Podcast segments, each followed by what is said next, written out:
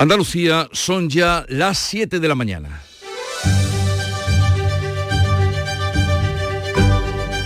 En Canal Sur Radio, La mañana de Andalucía con Jesús Vigorra.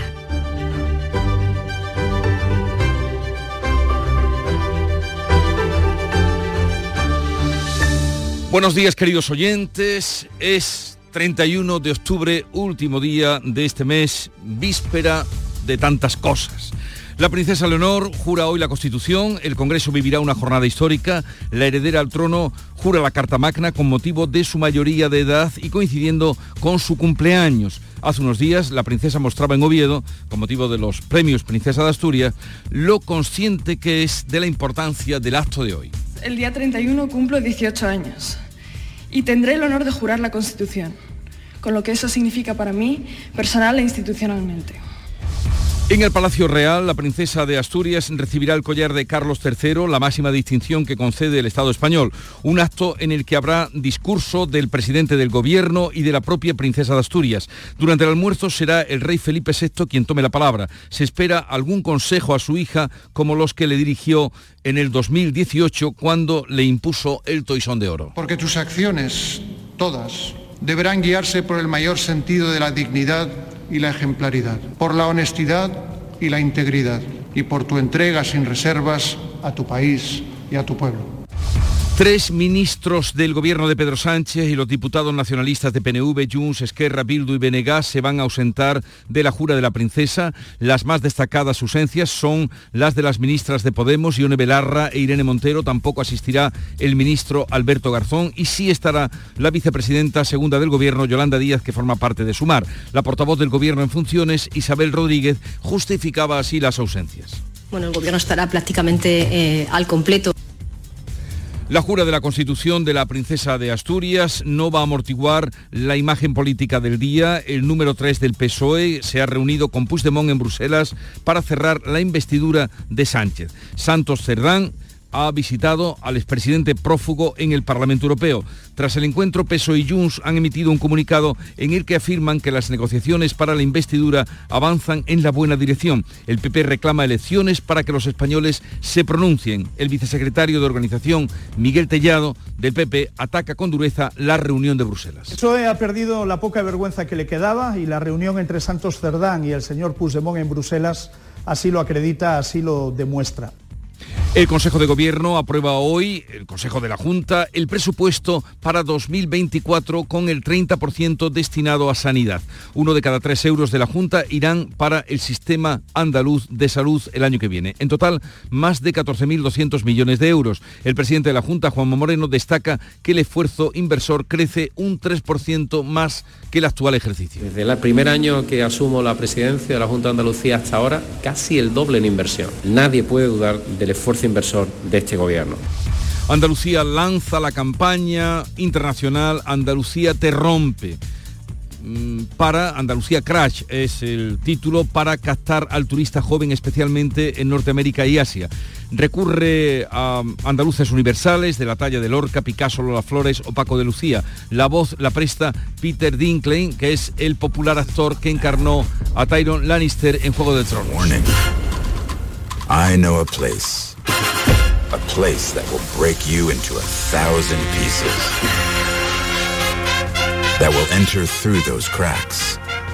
And will stay and live in you.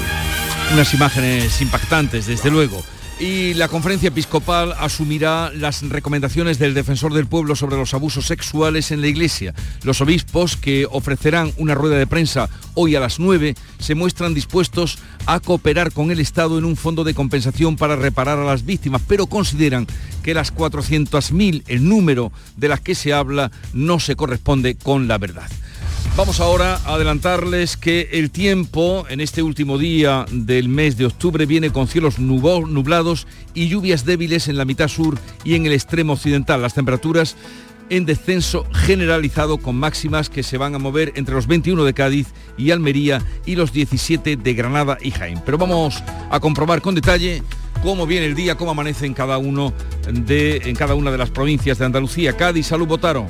17 grados tenemos a esta hora de la mañana, no subirá mucho más, 18 de máxima y hay nubes y claros.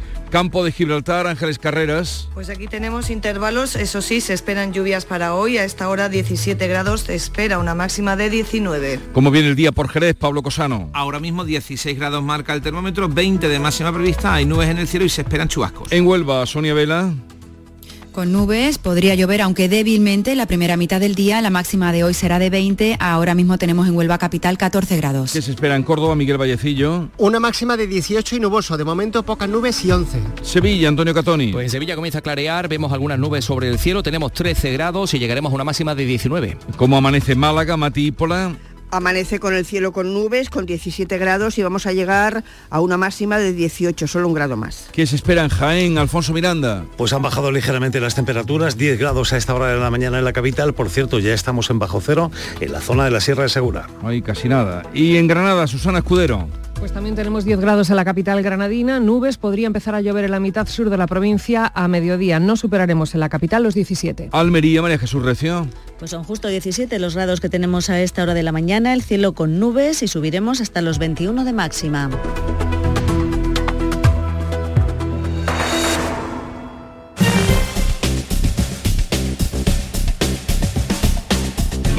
A conocer cómo se circula esta hora por las carreteras de Andalucía. Nos lo cuenta Alejandro Martín desde la DGT. Buenos días. Muy buenos días. ¿Qué tal arranca esta jornada? Y en estos momentos no van a encontrar dificultades en la red de carreteras de toda la comunidad. Mucha precaución, eso sí, por obras de mejora que pueden complicar el estado de la circulación ya en la provincia de Almería, en la carretera A7 a su paso por Retamar y El Viso en ambas direcciones y esas obras de mejora que están complicando el estado de la circulación tanto de entrada como de salida de la capital onubense por la 497 a su paso por el puente del río Diel.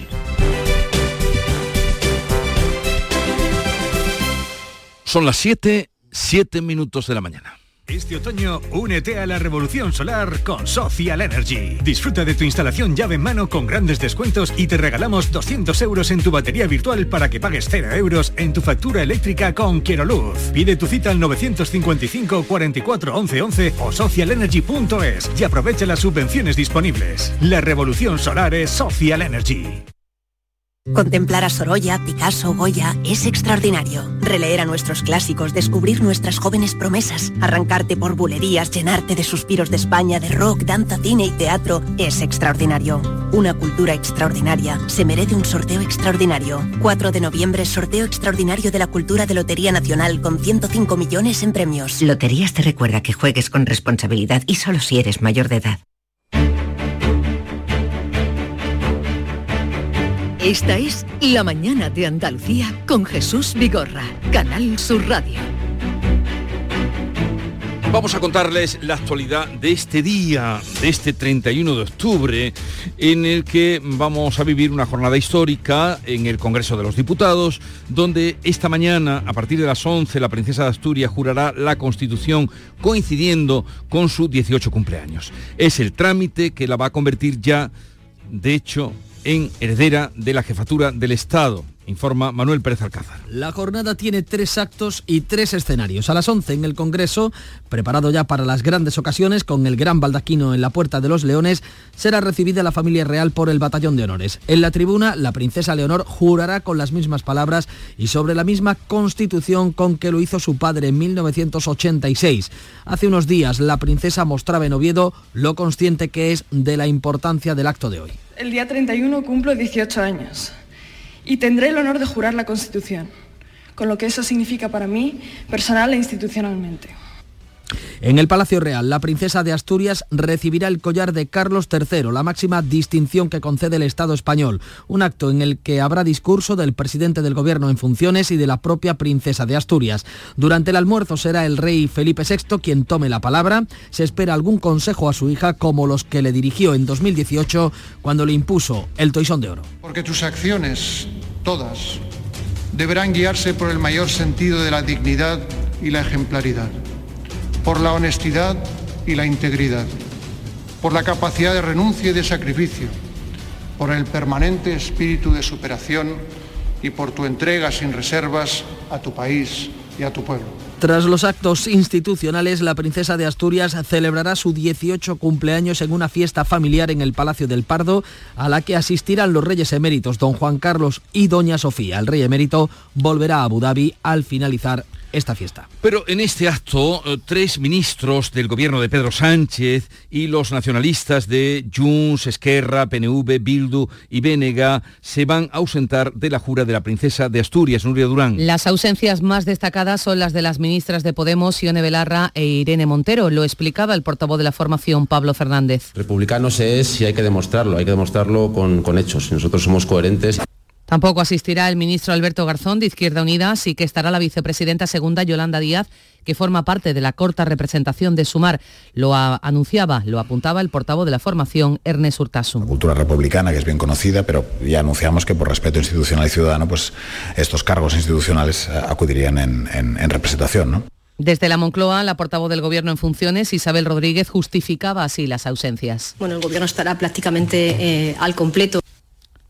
Desde el Partido Popular, sin embargo, su secretaria general, Cuca Gamarra, critica la ausencia de los miembros del Gobierno. En calle y permita que miembros de su Gobierno, aunque sea en funciones, no asistan a un acto de esta relevancia Tampoco asistirán el Lendakari Urcullo y el presidente catalán, Per Aragonés, ni ninguno de los partidos en los que se espera apoyar Pedro Sánchez en la investidura. Hablamos de Esquerra, Jun, Bildu, BNG, incluso PNV, que se acudió a la jura de la Constitución de Felipe VI. Esta sin duda es la noticia hoy en nuestro país, en España, pero la actualidad política pasa por Bruselas, porque Pedro Sánchez ha enviado al número 3 de su partido, del PSOE, a reunirse con Puigdemont allí, en Bruselas. Los socialistas apuntan que la investidura se podría celebrar el martes y miércoles de la semana que viene. El secretario de organización del PSOE, Santos Cerdán, se ha reunido con el expresidente fugado en el Parlamento Europeo en víspera del juramento de la princesa de Asturias. En un comunicado conjunto, las partes dicen que la negociación avanza en buena dirección. En la nota, el PSOE da tratamiento a Puigdemont de presidente. En la foto de Cerdán y Puigdemont, los socialistas han evitado que aparezca el cuadro que preside la sala con una de las urnas del referéndum ilegal del 1 de octubre. En redes sociales, Núñez Feijó ha pedido que aclaren los términos de la negociación y que se convoquen elecciones para que los españoles decidan. El secretario, el vicesecretario de organización del PP, Miguel Tellado, se ha mostrado duro. El PSOE ha perdido la poca vergüenza que le quedaba y la reunión entre Santos Cerdán y el señor Puigdemont en Bruselas así lo acredita, así lo demuestra. Esta es la primera vez que en España la investidura de un presidente del Gobierno se negocia fuera del país y se negocia además con un prófugo de la justicia, fugado de la justicia de nuestro país. El PSOE negocia con Puigdemont pese a que aún no tiene el resultado de la consulta a sus bases. Sánchez les ha pedido por carta que apoyen la amnistía. Los socialistas barajan el 7 y 8 de noviembre para el debate de investidura. La portavoz del Gobierno, Isabel Rodríguez, admite que espera que sea cuanto antes. Bueno, el Gobierno estará prácticamente eh, al completo. Podemos se desmarca del acuerdo de gobierno, no era ese el sonido de Isabel Rodríguez, en el que eh, la portavoz del gobierno admitía que esperan que se convoque cuanto antes esa sesión de investidura. Podemos, decíamos, se desmarca del acuerdo de gobierno de peso y sumar y convoca una consulta a sus bases. También Izquierda Unida traslada la cuestión a su militancia. El próximo viernes la presidenta del Congreso reúne eh, a la mesa y a la Junta de Portavoces, donde se van a cerrar los detalles del posible pleno de investidura. Hablamos ahora de Andalucía, de la actualidad aquí, porque el Consejo de Gobierno de la Junta va a aprobar hoy, va a aprobar hoy el presupuesto para el año 2024 que destina más de 14.200 millones de euros a la sanidad. Es la mayor partida que se ha destinado hasta ahora. Casi uno de cada tres euros del presupuesto tendrá como destino la sanidad. El presidente de la Junta, Juan Moreno, destaca que el esfuerzo inversor supone un 3% más que el actual ejercicio y casi duplica el del anterior gobierno socialista. Desde el primer año que asumo la presidencia de la Junta de Andalucía hasta ahora, casi el doble en inversión. Nadie puede dudar del esfuerzo inversor de este gobierno. Los presupuestos de 2024 ascienden a 46.753 millones de euros, 1.150 millones más que el presente ejercicio. Prevén la contratación de 1.150 docentes y la consolidación de casi 5.000 sanitarios. Priorizan, según la Junta, el gasto social, el apoyo a las familias y las empresas y la inversión en obras hidráulicas para hacer frente a la sequía. Y Andalucía mm, lanza una campaña visual muy impactante para captar al turismo joven, especialmente en Norteamérica y Asia. La campaña Andalucía te rompe pretende provocar, sorprender y atrapar al visitante más joven recurriendo a andaluces universales de la talla de Lorca Picasso, Lola Flores o Paco de Lucía. La voz la presta Peter Dinklage, el popular actor que encarnó a Tyrion Lannister en Juego de Tronos. This is not an ad. It's a warning. I know a place. Según el consejero de Turismo, Arturo Bernal, la campaña busca consolidarse en el mercado europeo y posicionarse en el americano y el asiático. México, Estados Unidos y Canadá en el cono americano, Europa, por supuesto, para consolidar nuestro mercado principal, nuestro mercado cercano, todo el mercado del Asia y del Asia del Pacífico. Estos son nuestros tres grandes eh, enfoques en, en relación con la campaña Turismo de Andalucía. La campaña supone una inversión de 38 millones de euros y estará en Nueva York, México, Canadá, Japón o China. Adjudicadas las obras del primer tramo de la prolongación de la línea 2 del metro de Málaga hasta el nuevo hospital de la capital malagueña. La Unión Temporal de Empresas, formada por Sando y Kercross Innovaciones, será la encargada de construir la infraestructura la superestructura de vía y la reurbanización de los 637 metros soterrados del tramo Guadalmedina-Hilera, con una inversión de casi 45 millones de euros y un plazo de ejecución de tres años. Estamos hablando de 36 meses. El tramo conectará la línea 2 del metro desde la estación de Guadalmedina hasta la futura estación de Hilera, junto al nuevo hospital que estará junto al Hospital Civil. Repsol paraliza al menos tres proyectos después de advertir al gobierno de las consecuencias de hacer estable el impuesto a las energéticas. Las inversiones previstas en Tarragona, Cartagena y Bilbao van a quedar suspendidas por falta de seguridad jurídica. En declaraciones a Radio Euskadi, el presidente de Petronor, filial de Repsol, Emiliano López Achurra, ha hecho hincapié en la advertencia que hacía la semana pasada el consejero delegado del grupo, Josu Yonimaz, y ha vuelto a reclamar un marco regulatorio estable y previsible. Nunca se ha dicho que se va a ir de España. Nuestro aviso de que si no hay un marco regulatorio estable y previsible, adecuado a otros marcos regulatorios en nuestro entorno europeo, pues lógicamente las inversiones tienen que estar en stand-by. Repsol advierte de que irá hasta el final en su lucha judicial contra el impuesto porque considera que se está penalizando al petróleo y al gas por una cuestión ideológica. Telefónica sube algo más de un 1% en la bolsa tras la noticia sobre un posible regreso del Estado al accionariado de la compañía. El gobierno estaría preparando su desembarco en Telefónica mediante la SEPI con una participación del 5%. Según el confidencial, la maniobra buscaría compensar la entrada de la compañía estatal de Arabia Saudí, STC, en la multinacional que dirige José María Álvarez Payete.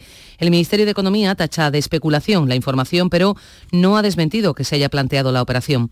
Según informa el economista, el grupo saudí habría comunicado extraoficialmente al gobierno su intención de quedarse solo con el 4,9% del capital de Telefónica y de renunciar al otro 5% que poseen acciones financieras. El Consejo de Ministros aprueba un préstamo de 10.000 millones de euros a la Seguridad Social para poder pagar así los extras de las pensiones. El Estado ha concedido un crédito sin intereses a la Seguridad Social para que pueda hacer frente al pago de la extra de los pensionistas el próximo mes de noviembre. La doble nómina va a superar los 22.000 millones de euros según los datos facilitados por el Ejecutivo. Los precios se moderan. El índice de precios al consumo adelantado se mantiene en un 3,5% en el mes de octubre, pero la inflación subyacente se cae seis décimas hasta el 5,2%. El IPC aumentó el 0,3% en octubre en relación al mes anterior, mantuvo sin cambio su tasa interanual en el 3,5%, debido a que el encarecimiento de la electricidad se vio compensado por el abaratamiento de los carburantes y por una subida menos intensa en los precios de los alimentos. Con este estancamiento de la tasa interanual en octubre, la inflación pone fin a tres meses consecutivos de ascensos entre julio y septiembre. Y en el último informe del INE sobre la renta per cápita por habitante nos sitúa con siete localidades andaluzas entre las diez más pobres de España. El municipio sevillano del Palmar y los granadinos de Albuñol e Iznayoz son los municipios con menor renta por habitante de todo el país, según los datos del Instituto Nacional de Estadística. Los eh, datos correspondientes al año 21 colocan en esa lista lista de los 10 más pobres a La Mojonera en Almería, Huesa en Jaén, Pruna en Sevilla y otra localidad granadina, Gualchos. La renta, mm, eh, la renta media por persona en Andalucía ascendió en 2021 a 10.895 euros, lo que supone un incremento respecto al ejercicio anterior de un 5%.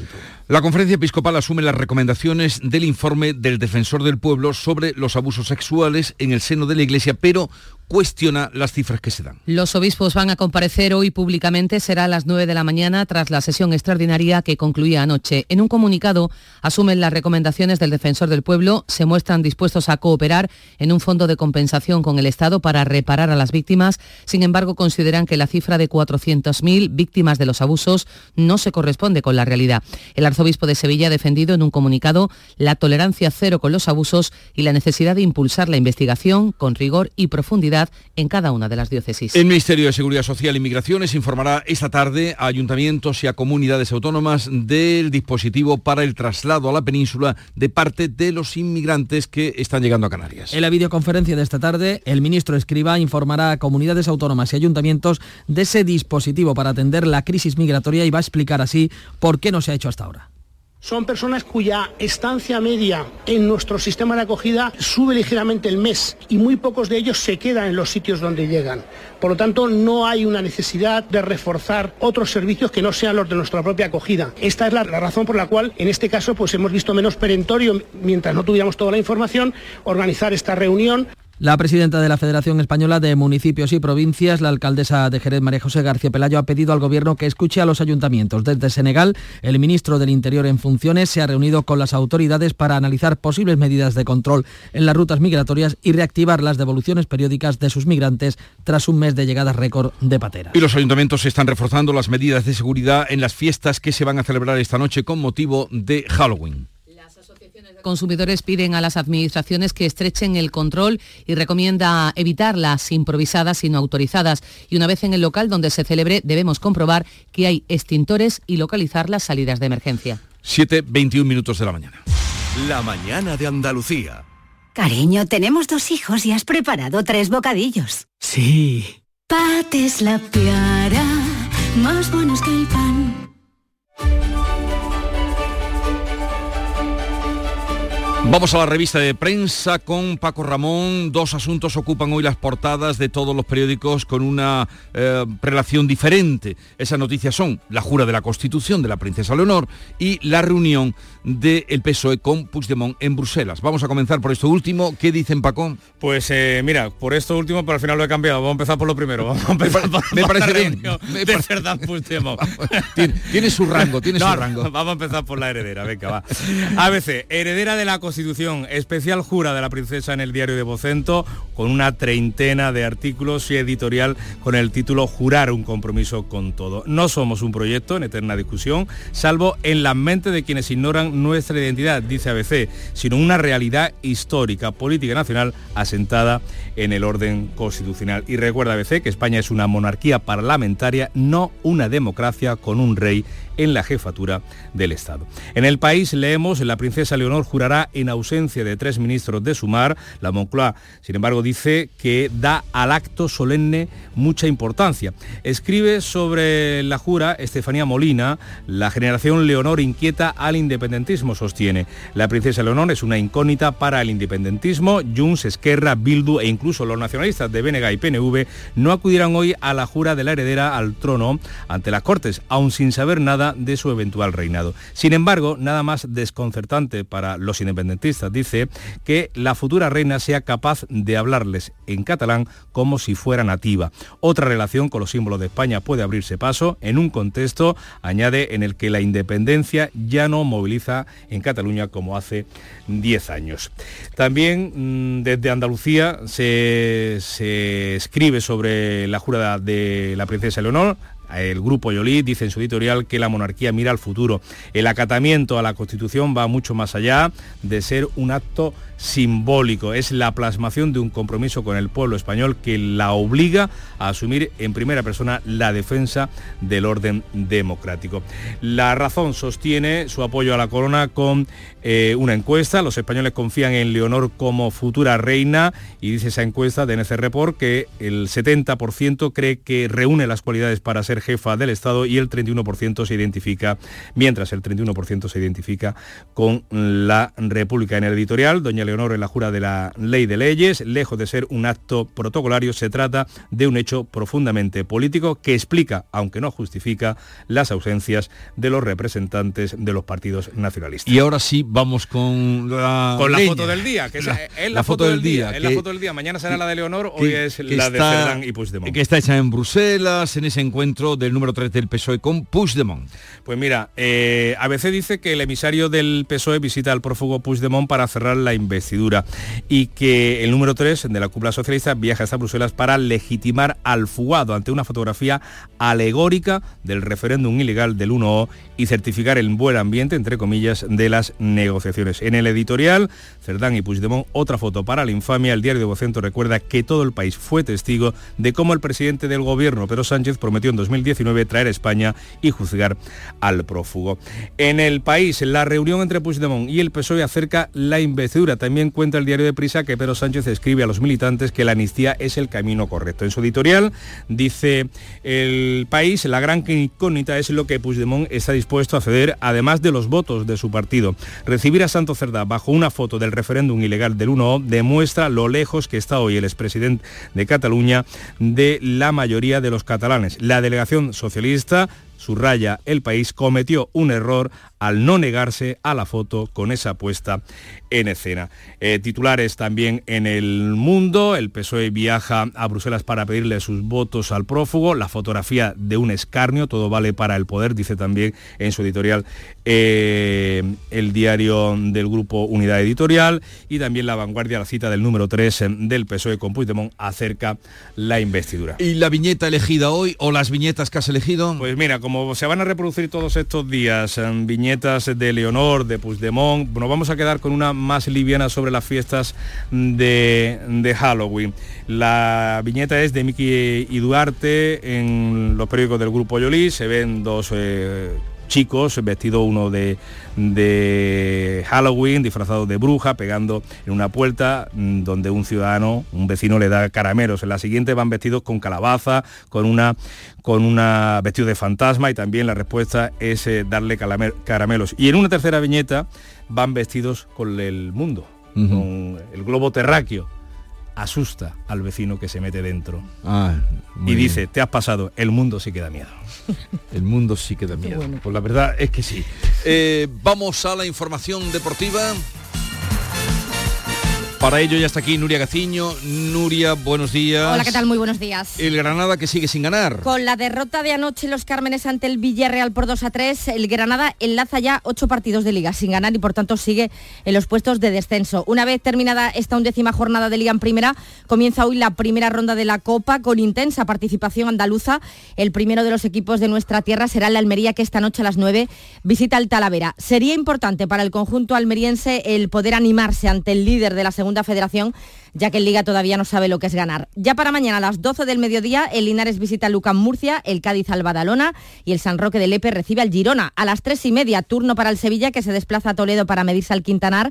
A las 4 el Antoniano juega en su casa frente al Lugo, también juega en su casa el Real Jaén, que a las 4 y media se enfrenta al El Dense, a las 5 y media Manchego Ciudad Real Antequera, a las 6 Baracaldo Málaga, Tudelano Recreativo y Yeclano Atlético Sanluqueño. Ya para el jueves quedarían los partidos del Marbella, Granada, Chiclana y Betis. Este último presentaba ayer a su último fichaje, el central Socratis, que espera estar disponible para el derby sevillano del 12 de noviembre. Y pendientes hoy de la selección femenina de fútbol, después del Exacto. balón de oro a la Bonmatí. Hombre, a la bombatí que me gusta, que bien suena. La actual campeona del mundo va a buscar esta tarde en Zurich ante Suiza una cuarta victoria consecutiva que le permita mantener el liderato de su grupo y de este modo dar un paso más para estar en la final a cuatro de la Liga de las Naciones y estar más, estar más cerquita del sueño olímpico. Todo ello, como decías, el día después de la gala del Balón de En París, a donde acudió Aitana Bonmatí para recibir el premio que le acredita como la mejor jugadora de la pasada temporada.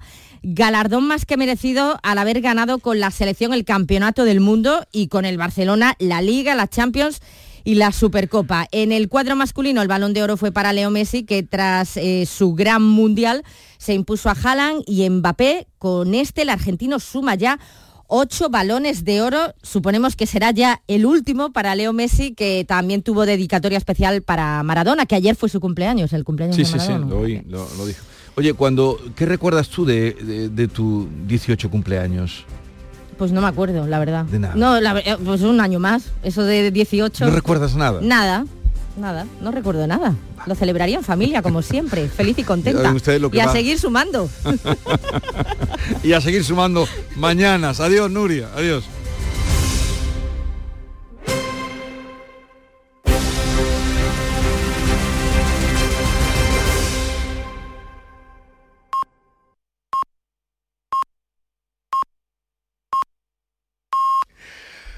Andalucía son en este momento las siete y media de la mañana. En Canal Sur Radio, La mañana de Andalucía con Jesús Vigorra. Y con Nuria Durán a esta hora repasamos en titulares las noticias más destacadas que les estamos contando esta mañana. La princesa Leonor jura hoy la Constitución. El Congreso vivirá una jornada histórica. La heredera al trono jura la Carta Magna con motivo de su mayoría de edad y coincidiendo con su cumpleaños hoy.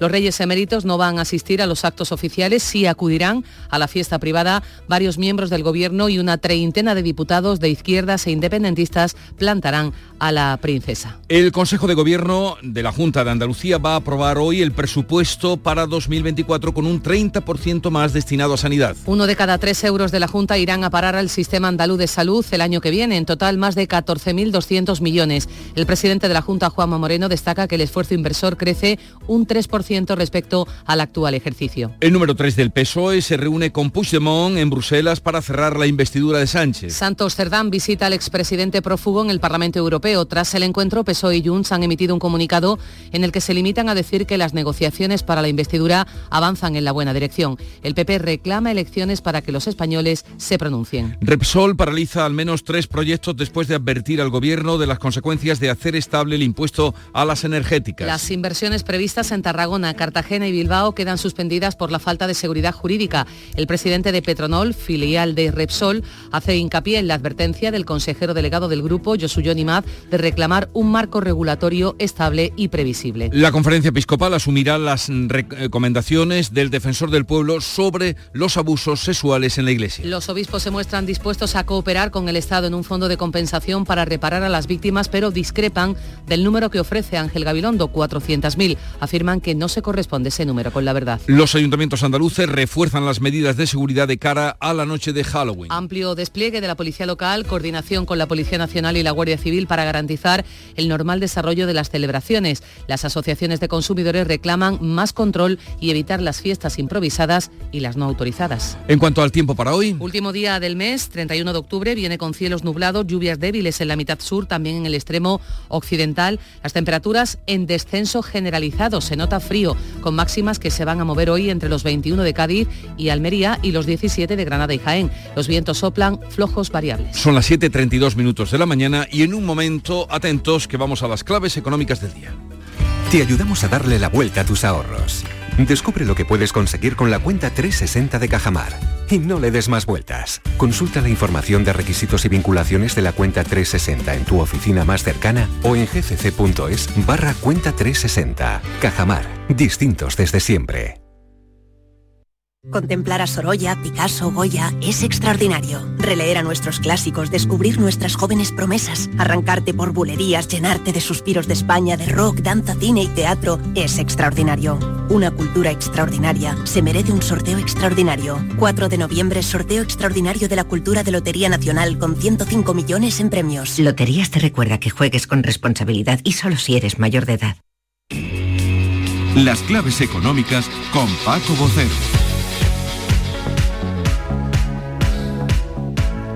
Paco Vocero, buenos días. Buenos días Jesús, ¿qué tal? Finalizando el mes de octubre y pendientes a las claves que tenemos hoy. Paco, cuéntanos. Pues mira, así es Jesús, llegamos al último día de octubre y enfilamos la recta final de año y con muchas claves este 31. Para empezar, el vaivén de un mes que nos va a dejar al Euribor, prácticamente estabilizado en el 4,1%, 4,16, dos centésimas más que en septiembre cuando cerró en el 4,4. Es decir, una cifra estable afortunadamente. el barril de Brent. Bueno, afortunadamente con los niveles actuales. Sí, sí, por ahora, por ahora. Por ahora. El barril de Brent que ayer retrocedió hasta los 86 dólares a pesar de la fuerte inestabilidad que hay en los mercados, lo que es una buena noticia. Como la dio también la inflación ayer al rebajar su ritmo de subida, aunque la subyacente sigue por encima del 5%, una subyacente que por cierto en Alemania está un punto por debajo de la nuestra, el 4,3 como también se conoció ayer. Sí, una inflación que de cualquier forma sigue subiendo aunque menos, eso sí. Exactamente, así es. Y es una de las causas, por ejemplo, por las que 5 de cada 10 españoles no consiga ahorrar más de 100 euros al mes y que tres de cada 10 no consigan ahorrar absolutamente nada, según el estudio sobre hábitos de consumo que dio ayer a conocer el comparador Rastreator. Y hoy va a ser el, turno para el Observatorio CETELEM, que también va a presentar su estudio sobre la situación del consumo este año y como siempre el, informe de CETELEM traerá datos interesantes. Por cierto, como colofón para seguir hablando de precios, Eurostat va a publicar hoy el dato preliminar de la inflación de la eurozona para el mes de octubre, después de que se quedase en septiembre en el 4,3, que es la tasa más baja de los últimos 12 meses. Y también hará lo propio con el PIB de la eurozona y de la Unión Europea, correspondiente también al tercer trimestre. Oye, ¿y qué claves tenemos para hoy? Pues mira, a pesar de las circunstancias, hemos encontrado algunas claves de tono positivo, comenzando por la de créditos dudosos, que a cierre de septiembre había caído un 20% frente al nivel que registraba atención en enero de 2019, ese año prepandemia que ahora ya nos parece absolutamente lejano, como si hubiera pasado una década. ¿no? Y este dato nos lo da el informe de tendencias de crédito que elaboran la patronal de establecimientos financieros eh, de crédito al consumo ASNEF y Equifa. Y en comparativa europea, oye, la confianza de los consumidores polacos, españoles y alemanes ha mejorado ligeramente, así lo dijo ayer Eurostat, frente al notable deterioro de la confianza que sienten franceses e italianos. Bueno, no son malas noticias entonces. Eh, no, no lo son. Para unas claves que fíjate, nos hemos centrado en precios, consumo, ahorro y crédito, por cierto. Y la vamos a finalizar con el alivio para el gobierno eh, y también para los partidarios de que la operación no fuera aprobada, eh, la operación de la operadora saudí STC con su entrada en Telefónica. Y es que los saudíes, que presentaron, por cierto, resultados ayer, un resultado bastante bueno, han comunicado, y esto lo contaba extraoficialmente, eh, lo contaba el economista, que renuncian a convertir en acciones con derechos políticos, es decir, con derecho a voto, el paquete del 5% que tienen en derivado y se quedan solamente con el 4,9%. Esto lo que hace es aliviar esa presión sobre ese porcentaje del 9,9% que suponía una importante posición estratégica de la compañía y evita posibles confrontaciones y condicionantes en nuestras relaciones con el país saudí sobre otras empresas nacionales como por ejemplo Navantia y algunos de nuestros principales grupos de infraestructuras que están desarrollando proyectos muy importantes allí. Los saudíes dan un paso atrás y parece que esto de alguna forma desinflama, que diría alguien que utiliza este tipo de verbo. Paco, que tengas un buen día, mañana te espero, ¿no? Mañana Mañana te iba a decir empleando una fórmula absolutamente tradicional. Mañana, si Dios quiere, por supuesto, estaremos aquí. ya que es el día y perdías el... día Halloween, Halloween, no estamos Halloween, nos estamos dejando llevar, nos estamos dejando No, no, esto, ya date por perdido, ¿eh? Absolutamente. Perdido con el tema de Halloween. En fin, que me alegro mucho de oírte y aprender contigo. Hasta mañana. Igualmente, hasta mañana. Frutos secos Reyes, mucho más que pipas. Disfruta con nuestra deliciosa variedad de frutos secos, snacks y golosinas en los más de 35.000 puntos de venta que tenemos en Andalucía o en frutosecorreyes.es. Ah, y ahora con tu pedido a partir de 20 euros, te los llevamos a casa gratis. Frutos secos Reyes, tus frutos secos de siempre. La tarde de Canal Sur Radio con Mariló Maldonado. Disfruta de las tardes con tu radio, con tu sección preferida, Cafelito y Besos. Entrevistas en profundidad, por tu salud y los temas que más te interesan. Todo aquí. En la tarde de Canal Sur Radio con Mariló Maldonado. De lunes a viernes desde las 4 de la tarde. Canal Sur Radio, la radio de Andalucía.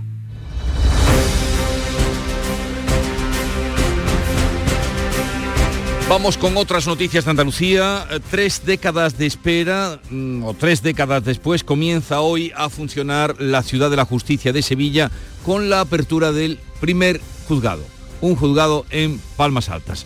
La consejería apunta a que es la segunda más grande, esa ciudad de la justicia, cuando funcione. Y la más moderna, Antonio Catoni. Pues sí, hoy comienza a andar esta ciudad de la justicia de Sevilla eh, con el primer juzgado, con la inauguración del juzgado de lo mercantil número 4, que es de nueva creación, 14 años después de que se, acordara en el pleno del Ayuntamiento de Sevilla. Bueno, ha habido proyectos, eh, Los Gordales, donde ahora se levanta la feria de abril, en el Prado de San Sebastián, eh, cerca de Villanueva del Pítamo. Bueno, pues al final la ciudad de la justicia comienza a andar hoy en Palmas Altas, como decimos, y bueno, pues eh, mm, eh, de forma progresiva se irán sumando varios juzgados más y en julio la Consejería de Justicia espera poder llevar todos los juzgados de primera instancia. La previsión es que todos los órganos judiciales estén allí instalados en cuatro años, según decía el titular de la Consejería de Justicia, José Antonio Nieto. Pues nosotros vamos a trabajar porque sea en el horizonte que estaba previsto del año 2028, que es cuando deberíamos terminar con todo el proceso de traslado de órganos judiciales desde donde están ahora hacia este complejo. Ha rechazado las críticas el consejero de buena parte de trabajadores de justicia que critican la lejanía o la falta de transporte público. Ya está funcionando la lanzadera desde el Prado hasta la ciudad de la justicia de Palmas Altas. La Unión Europea ha autorizado el proyecto del puerto de Motril y el puerto empresarial granadino Cuerva para que los buques atracados reciban energía eléctrica fotovoltaica generada en el propio puerto en lugar de emplear sus generadores de combustibles fósiles. Nos cuenta más detalles Susana Escudero. Sí, esa energía será más barata que la del mercado y se ofrecerá a los buques y también a las empresas que ya están en el puerto o las que vengan a instalarse. Escuchamos a José García Fuentes, que es el presidente de la autoridad portuaria. Un proyecto que ha tenido el respaldo de la Unión Europea, que permite almacenar la electricidad y permitirá asimismo abaratar el coste de la misma por debajo de los precios del mercado para todo el colectivo que tiene su actividad dentro del puerto de Motril. El plan es convertirse en una isla energética autónoma. Tiene un presupuesto este plan que asciende a 8 millones de euros. El Boletín Oficial de la Junta de Andalucía ha publicado la orden que declara la entrada en situación de escasez grave y excepcional sequía de la Costa del Sol malagueña, lo que obligará a adoptar más restricciones, por ahora no en el consumo doméstico. Afecta a 11 municipios, entre los que se encuentran Torremolinos, Marbella o Estepona Matípola. Se demanda en esta orden del Boja que se activen planes de ahorro del agua con el objetivo de alcanzar al menos el 20% de reducción en el abastecimiento urbano. Los volúmenes suministrados no van a poder superar los 200 litros por habitante y por día. Así se quiere llegar a ese 20%. De momento no se plantean, como decía, restricciones en los hogares. También publica el Boja que se mantiene la situación de excepcional sequía para la viñuela y el guadalhorce limonero. Otro golpe al tráfico de armas en Jaén. A lo largo del lunes se ha desarrollado una operación a gran escala con varios registros en la provincia. El juez ha decretado secreto de sumario. Alfonso Miranda. Concretamente, los registros de viviendas y vehículos se han llevado a cabo en las localidades de Linares, Villacarrillo e Iznatolaz. En esta última, la operación contra el tráfico de armas se ha saldado de momento con tres detenidos, todas ellas pertenecientes a la misma familia. Los cargos que se le imputan son serios, tráfico de armas, tenencia de armas de guerra y tenencia de un depósito de explosivos, entre otros delitos. Con las primeras luces del día se espera que se reanuden hoy la búsqueda de la persona que cayó al mar la noche de este domingo a 25 millas al este de Punta Europa. También este lunes la Guardia Civil recuperó el cuerpo sin vida de otro desaparecido al oeste de Tarifa. En ambos casos se sospecha que estaban realizando actividades ilícitas. Ángeles Carreras. Pues sí, en cuanto amanezca, se prevé que Salvamento active de nuevo el dispositivo de búsqueda de esta persona que desapareció en el estrecho la noche de este domingo. Navegaba junto a otras tres cuando la embarcación colisionó con un buque mercante a 25 millas al este de Punta Europa. Tres pudieron ser rescatados con vida. También los restos de la neumática que presentaba evidentes signos de haber sido empleada en alguna actividad relacionada con el narcotráfico. También contarte que durante la jornada de este lunes la Guardia Civil ha localizado el cuerpo sin vida de un varón de origen magrebí que había caído al mar desde una neumática poco antes de las 7 de la mañana a 4 millas al oeste de la isla de Tarifa. Todo indica que también estaba realizando actividades ilícitas. En Trigueros, Huelva, los caminos rurales han sufrido graves destrozos por las fuertes lluvias de la madrugada del lunes y el Ayuntamiento de Punta Umbría va a pedir la declaración de zona catastrófica por los daños provocados por la borrasca Bernard. Sonia Vela. La situación de los caminos rurales en Trigueros es de emergencia. Se han balizado y señalizado para evitar accidentes y se trabaja para decentarlos, como también continúan limpiando el barro que ha dejado el metro de agua que entraba en algunas casas de una urbanización de Trigueros, en Los Palmares. La línea ferroviaria entre Huelva y Sevilla estuvo cortada 16 horas, se reabría la circulación por tren sobre las 8 de la pasada tarde y en Punta Umbría se ha aprobado en el Pleno Municipal solicitar esa declaración de zona catastrófica por los daños derivados del paso de la borrasca Bernard, que fue el domingo 22 de octubre. En Jerez, una congregación de monjas pide ayuda para reparar los daños que el temporal ha causado en su convento. Es un edificio de Aníbal González, Pablo Cosano. Pues sí, son las esclavas del Santísimo Sacramento que residen en un edificio diseñado, como dices, por el arquitecto Aníbal González. Desde el obispado dicen que el viento se llevó por delante muros y la vegetación incluso ha provocado desperfectos en las estructuras. De hecho, el armazón de la zona interna de la casa conventual se está hundiendo. Es un edificio catalogado como patrimonio histórico, conocido como el último proyecto del arquitecto Aníbal González, diseñador de la Plaza de España de Sevilla o el edificio del Gallo Azul en Jerez. Y hoy se celebra en el Palacio de Congresos de Cádiz el acto central de la tercera Bienal de Flamenco de Cádiz y es un homenaje al cantaor, al gran cantaor Juanito Villar. Llegamos así a las 7.45 minutos, 8 menos cuarto de la mañana, tiempo para la información local. Atentos.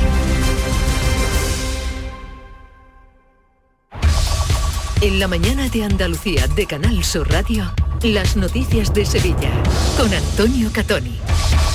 Buenas, eh, buenos días. 14 años después de que el Ayuntamiento de Sevilla acordara la construcción de una ciudad de la justicia, hoy se hace realidad. Comienza a funcionar la ciudad de la justicia de Palmas Altas con la inauguración del juzgado de lo mercantil número 4 de nueva creación. Será la segunda más grande de España y la más moderna. La Consejería de Justicia espera haber trasladado para junio todos los juzgados de primera instancia de las diferentes sedes judiciales, aunque esta ciudad de la justicia no estará funcionando al completo antes de 2028. Y a las puertas de Halloween. Hay una treintena de fiestas organizadas en la capital. Esta noche se desplegará un dispositivo de casi 300 agentes entre policía local y nacional para impedir incidentes como los de 2022, cuando se detuvo a 18 menores disfrazados que protagonizaron una oleada de robos en los remedios. En Palomares del Río se han suspendido todos los festejos en el primer aniversario del asesinato del joven Jesús Rosado. Vamos con el tráfico porque a esta hora se registran dos kilómetros de retenciones en la S30 sentido entrada a Sevilla por eh, el alcance entre dos vehículos en eh, esta carretera, en la S30, en la salida hacia el Estadio Olímpico. Alcance entre varios vehículos, dos kilómetros de retención en sentido entrada a Sevilla a la S30 a la altura de esa salida en, del Estadio Olímpico. Por lo general, las retenciones habituales a esta hora de la mañana, 6 kilómetros por la entrada, en la entrada por la autovía de Huelva, un kilómetro en el patrocinio, dos en la autovía de Coria, dos por la Dutrera, uno por la de Merena del Aljarafe, dos en el nudo Gota Beleche de la S30 también eh, en sentido Ronda Urbana Norte y dos en el puente del Centenario sentido Cádiz. Ya en el interior de la ciudad Tráfico intenso en el patrocinio, sentido entrada, en el Puente de las Delicias, en la Avenida de Andalucía, también sentido entrada en la Ronda Urbana Norte a la altura de San Lázaro en ambos sentidos. Y el tiempo, porque hoy eh, amanece Sevilla con cielos cubiertos, se prevén precipitaciones débiles en el sur de la provincia, las temperaturas bajan, las máximas 18 en Morón de la Frontera, 19 en Écija, Lebrija y Sevilla, donde ahora tenemos 13 grados. Enseguida desarrollamos estos asuntos de la actualidad con la realización de Pedro Luis Moreno. ¿Tienes problemas con tu dirección asistida, caja de cambios, grupo diferencial, transfer, turbo o filtro de partículas?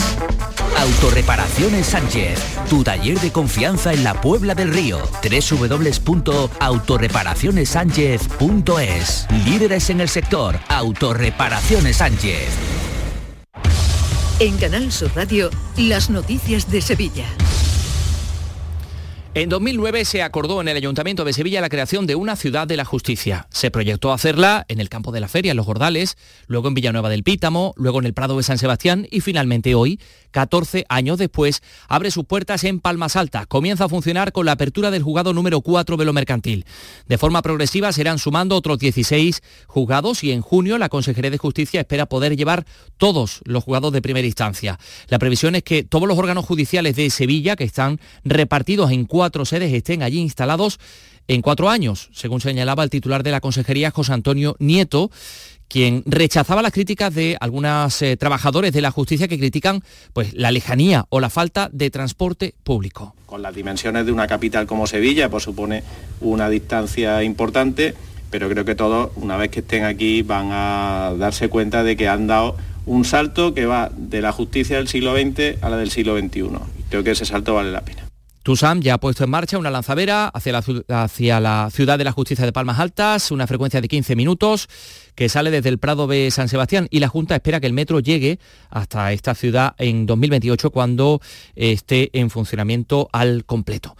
Más cosas. Eh, esta noche se va a desplegar en Sevilla un dispositivo de cerca de 300 agentes, 270 agentes en concreto, 150 de la Policía Local y 112 de la Nacional, para impedir incidentes como los de las noches de Halloween del año pasado.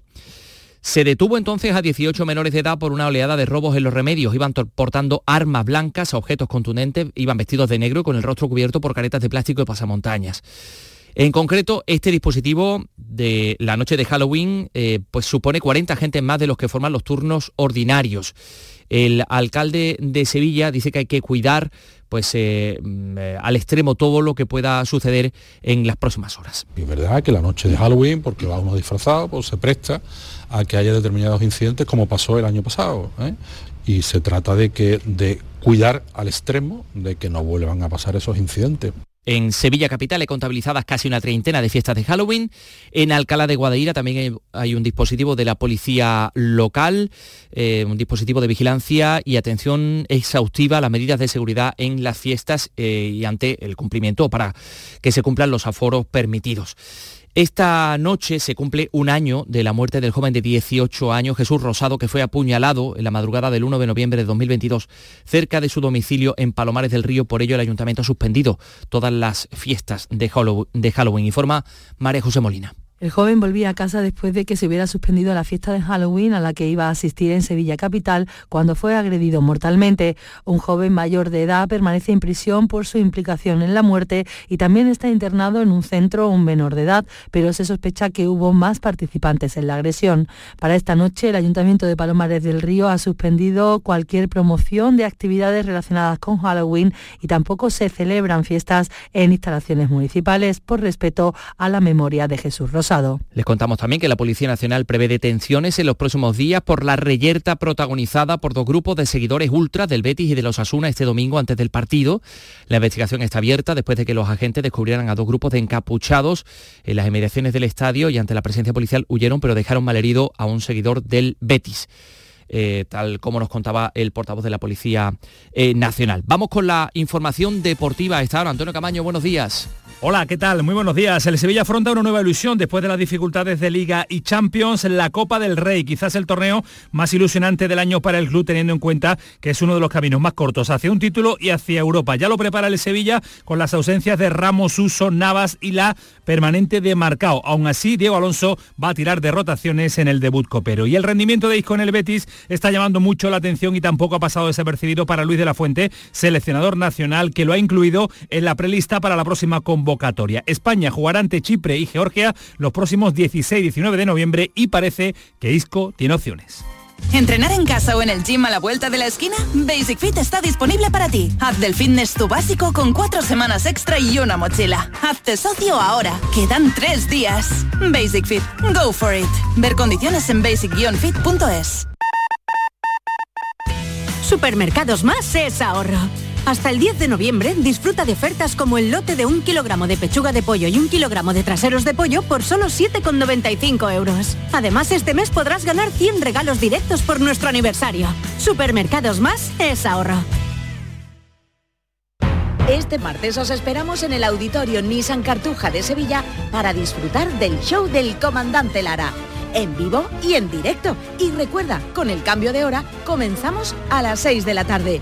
Martes a las 6 de la tarde. Y gracias a este maravilloso público, el show del comandante Lara. Vive una tarde espléndida de alegría, humor e ingenio con el show del comandante Lara, con la colaboración del Auditorio Nissan Cartuja. En la mañana de Andalucía de Canal Sur Radio, las noticias de Sevilla con Antonio Catoni.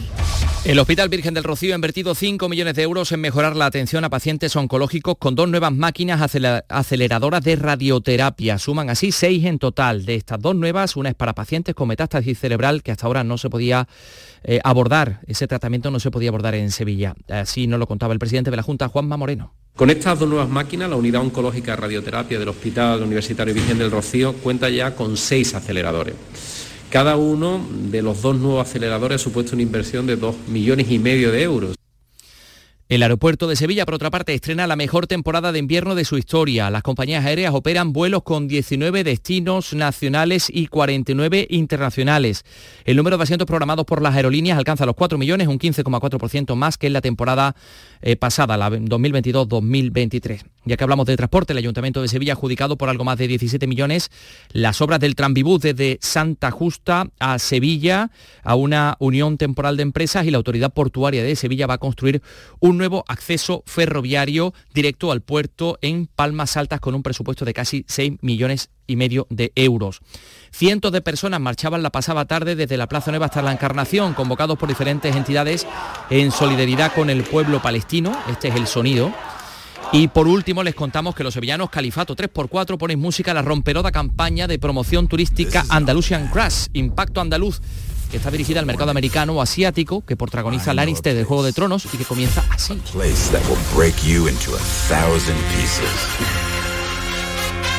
Y aparece en varios escenarios del Real Alcázar de Sevilla. Quedan cinco minutos para las 8 de la mañana.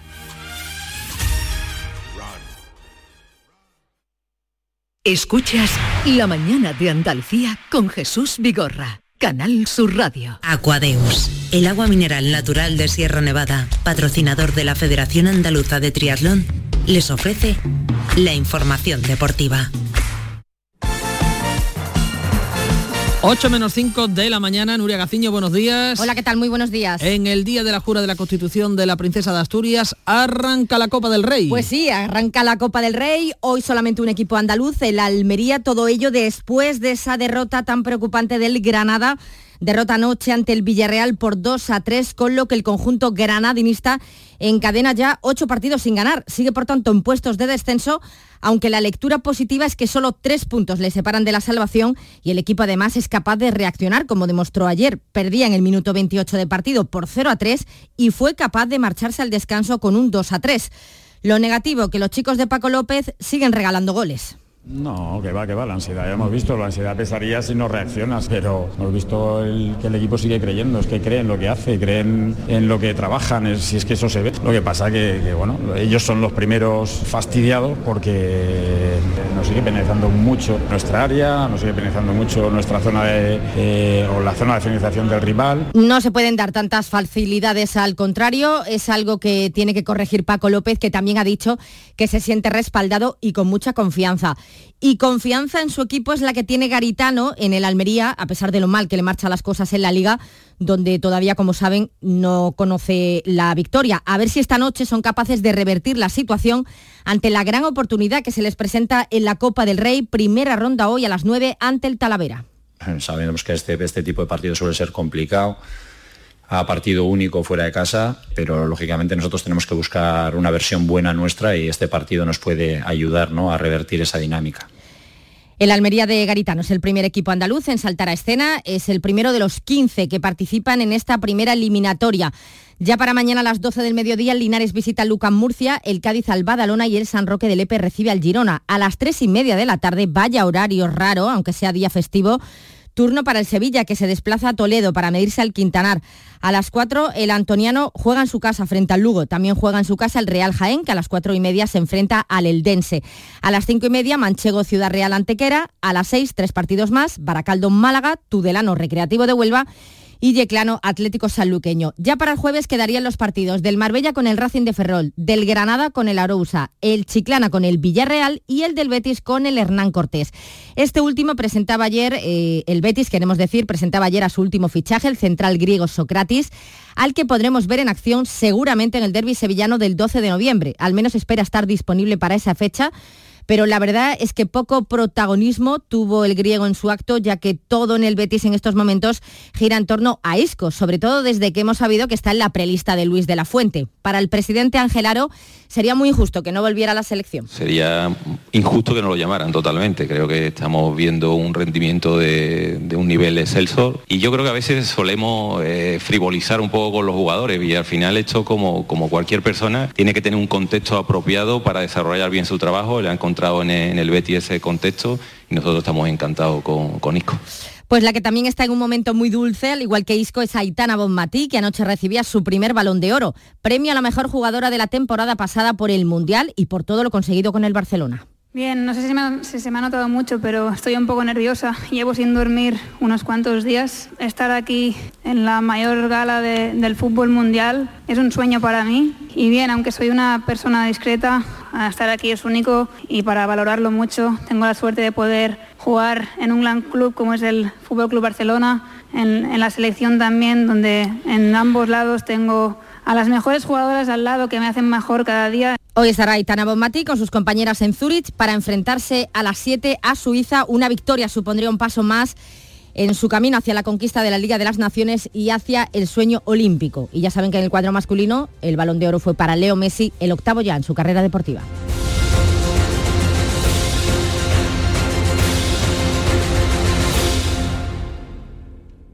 Aquadeus, ahora más cerca de ti, procedente del manantial Sierra Nevada, un agua excepcional en sabor, de mineralización débil que nace en tu región. Aquadeus Sierra Nevada es ideal para hidratar a toda la familia y no olvides tirar tu botella al contenedor amarillo. Aquadeus, fuente de vida, ahora también en Andalucía.